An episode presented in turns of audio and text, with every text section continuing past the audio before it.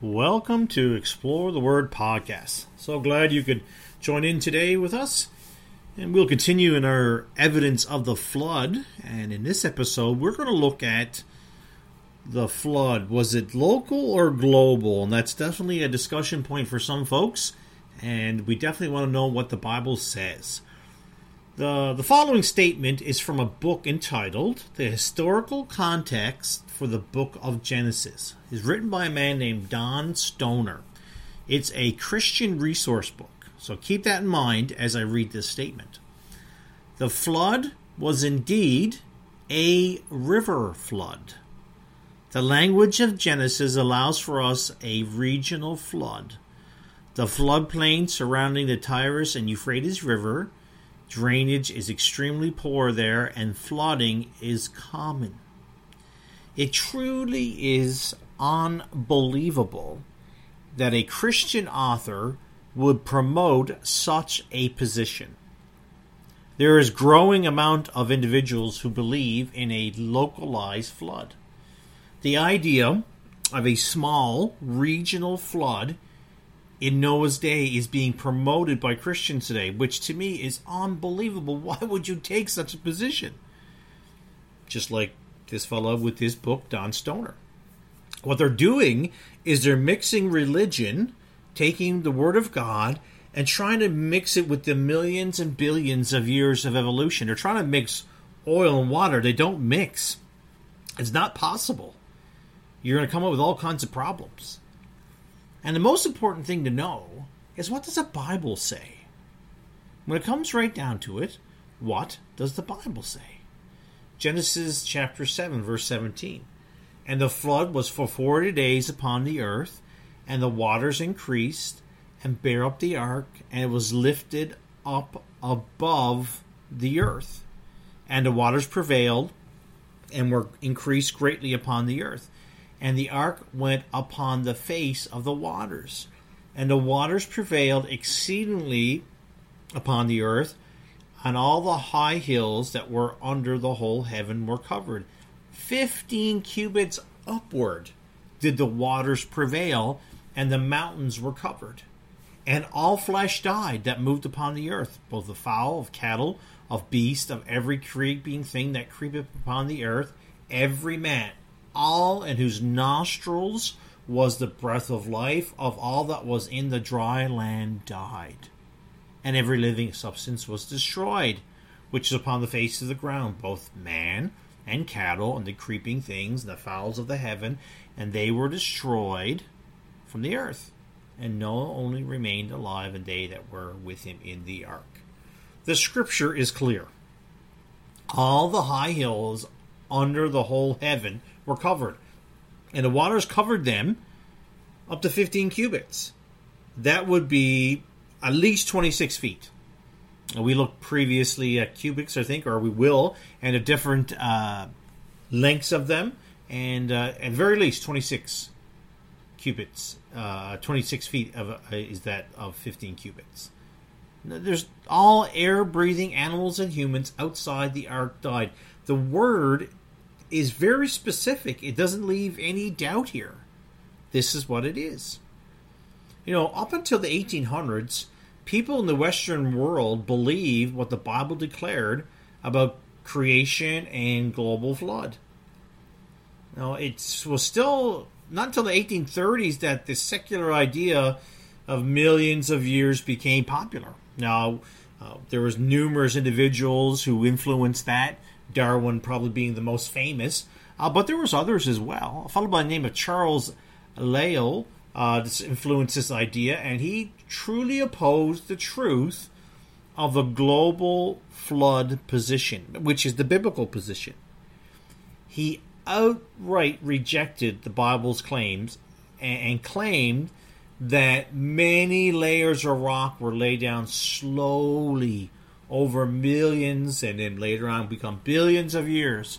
His claim was based on his assumption and belief in the religion of naturalism, not observation. Science is supposed to be about what you can observe.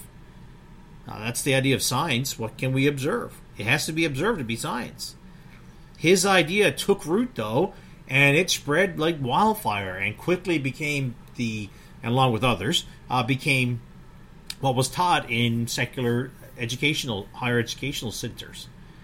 The response by some Christians was simply to try to tie the, this in to add it, to add this idea of long ages to the Bible. That position is not biblically correct. They should have stood on the authority of the scriptures and defended the global flood. There's massive amounts of physical evidence of a global flood. But the end of the matter, it's a matter of trust and trust in Almighty God, who created all things. Genesis 1 1. In the beginning, God created the heaven and the earth. He knows everything. Colossians 2.13, in whom are hid all the treasures of wisdom and knowledge. And he always has been there. In Revelation 22, verse 13, I am the Alpha and the Omega, the beginning and the end, the first and the last. You know, there's many problems, massive amount of problems with this teaching of a local, localized flood position. If that was true, why would the Lord command and instruct Noah to build an ark if the flood was indeed local? Why would he do that? He could have instructed Noah and his family to find refuge on a high mountain or to, to get away from the floodplain. Or why would Noah put birds in the ark? It was the Lord who did it, but why would he even take the birds in the air? They could have easily flown to a higher position uh, to stay away. Now to fly away from the flooding area. So why why would a flood take place over the course of about a, lo- a year if it was local? I mean, my goodness, we see uh, floods, localized floods, you know, west. Um, I think of floods that have happened in Winnipeg area and southern Manitoba, and they don't last a year. Well, they might last for weeks, but they don't last a year. Like, come on. Why did Noah and his family and all the animals stay in the ark for seven months after it came to rest if it was just a little flood, a local flood? Even if it was a big local flood, it would, seven months? What? No. How in the world? Now, this is a really good one. How in the world would the ark end up on Mount Ararat if it was a local flood? I mean, Ararat is a high mountain. Like, how how would that happen? How how did the Almighty fail at his stated task where he said that he would destroy all land animals on the earth if if the flood was local? Uh, Genesis six seventeen, and behold, I even I bring a flood of waters upon the earth to destroy all flesh, wherein the is a breath of life from under the heaven. Everything that is in the earth shall die. I mean, to take this position, you're calling God a liar. That is that is a serious that's a horrible place to be.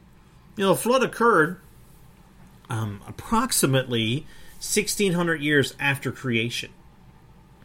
If all the people outside the ark were judged and drowned in a local flood, then they were all still living in one little region on earth. Just think about that. If it was a local flood, everybody would be super close. Why didn't the Lord uh, confuse the languages earlier and scattered them for disobeying them? Because back in Genesis chapter 1, verse 28, God said, and God blessed them and said unto them, Be fruitful and multiply and replenish the earth and subdue it and, and uh, to have dominion over the fish of the sea, over the fowl of the air, and over every living thing that moves upon the earth. Listen, by 1600 years, there was people all over the place in the world.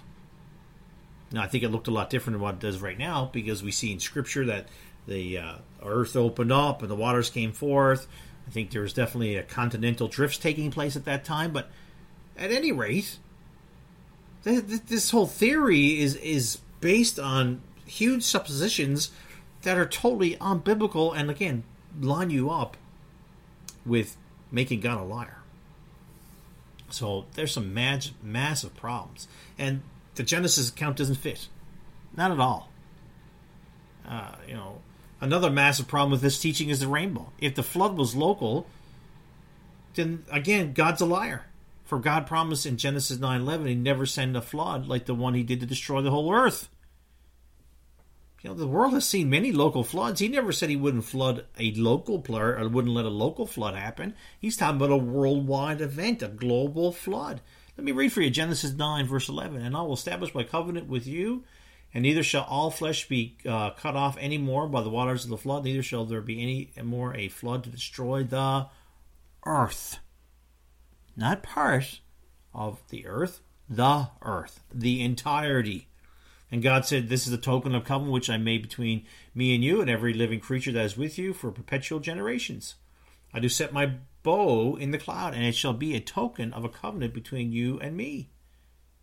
Uh, so this, there's so many evidences that rule out the idea of a local flood. Uh, so the next time you read a book, a Christian book, and they promote that position, uh, let me encourage you to uh, throw it in the recycling bin. All right? It's a lie. God destroyed the earth, it was a global flood. And God was right to do it. He brought judgment upon the earth. The flood was global, worldwide, not local.